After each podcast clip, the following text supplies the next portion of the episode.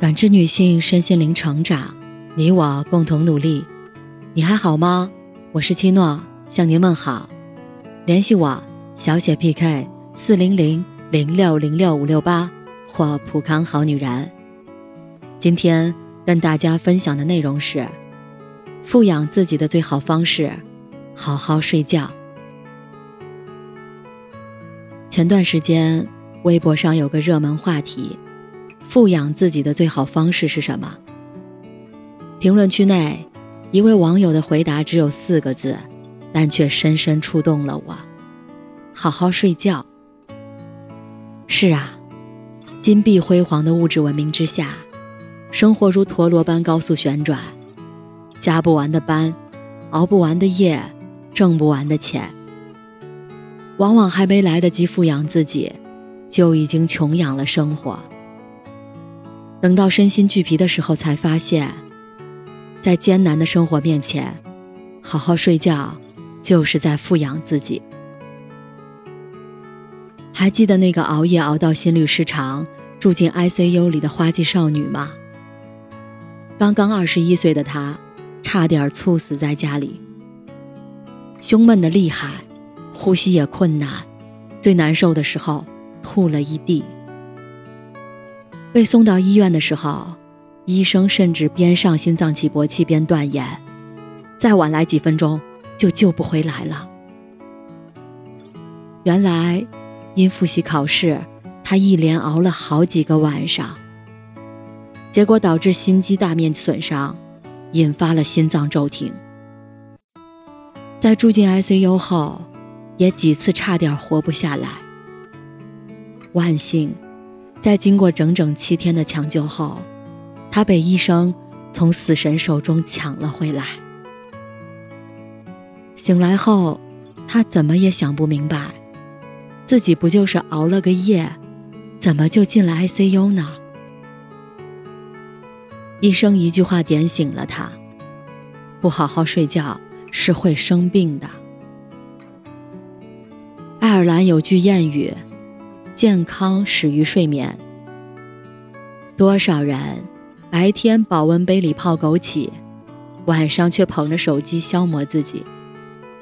又有多少人仗着年轻，加班不停，熬夜不止，肆无忌惮地透支着自己的睡眠时间？最后，等到磨光了健康，熬坏了身体，才惊觉，一切已经来不及。他们不知道，世上绝大多数的病都是不好好睡觉种下的毒。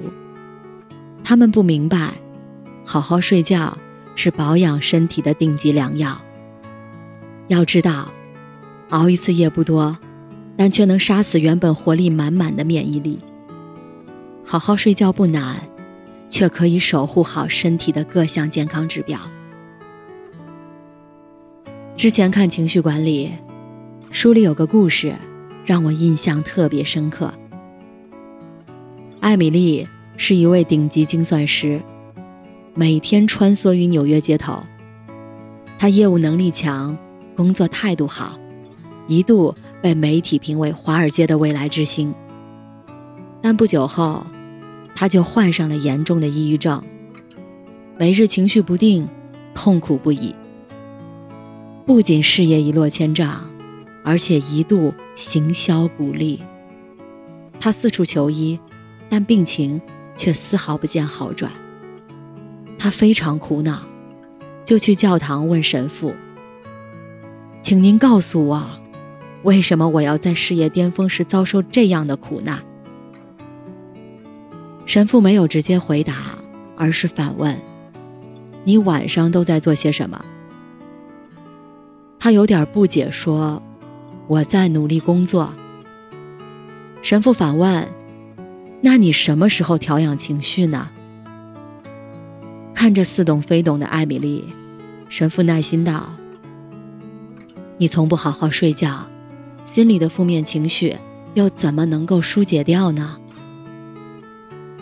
听了神父的话后，他恍然大悟，于是便戒掉熬夜的习惯，每天按时睡觉。好好休息。半年后，他不仅抑郁症有所缓解，而且还成功升任，坐上了部门主管的位置。他说：“这一切都是好好睡觉带给我的。这些年，年纪越长，就越不敢不好好睡觉了，因为每多熬一次夜，心里的垃圾就多一点，负面的情绪也压抑不少。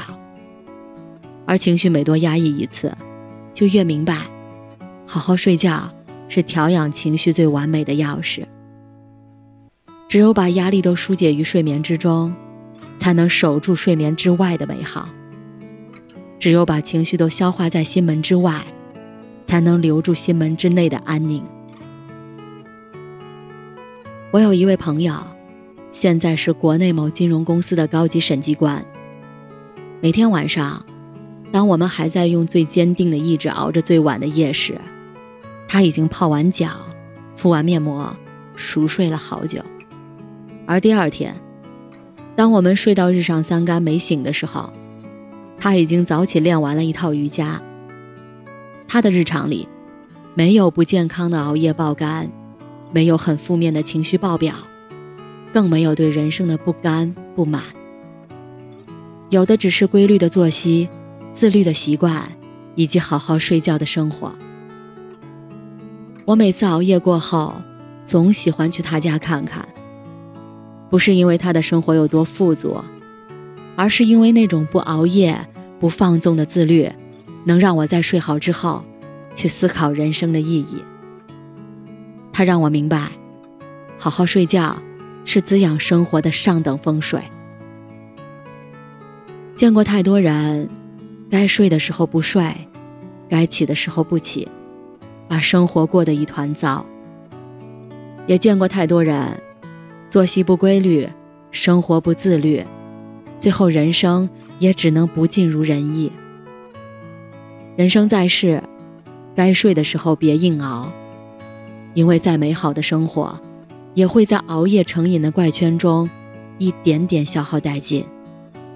再圆满的人生，也会在不好好睡觉的侵蚀下，一天天走向荒芜。接下来。就跟大家分享一份人民日报整理的改善睡眠质量的五个小技巧：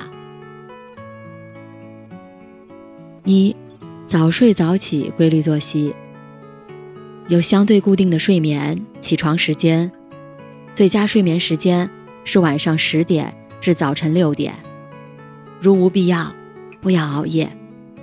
二、坚持运动，改善睡眠，白天适量运动。是改善夜间睡眠的一大动力，如散步、打拳、做操、慢跑等，搭配肢体伸展和力量练习。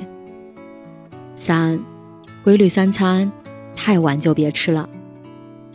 睡前不要吃过饱，大量的食物在胃里消化，不断刺激大脑，便不能安然入睡。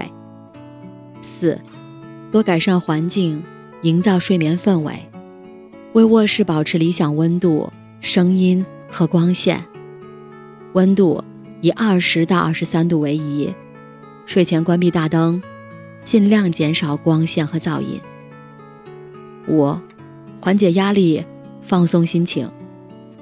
睡前尽量保持身心的平静，可以选择看看书、听听舒缓音乐。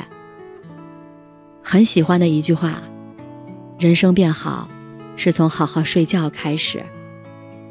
漫漫人生路，睡得早才能保养身体，睡得饱才能调养情绪，睡得好才能滋养生活。愿你好好睡觉，过好自己的生活，富养自己的人生。感谢您的收听和陪伴。如果喜欢，可以关注我，联系我，参与健康自测。我们下期再见。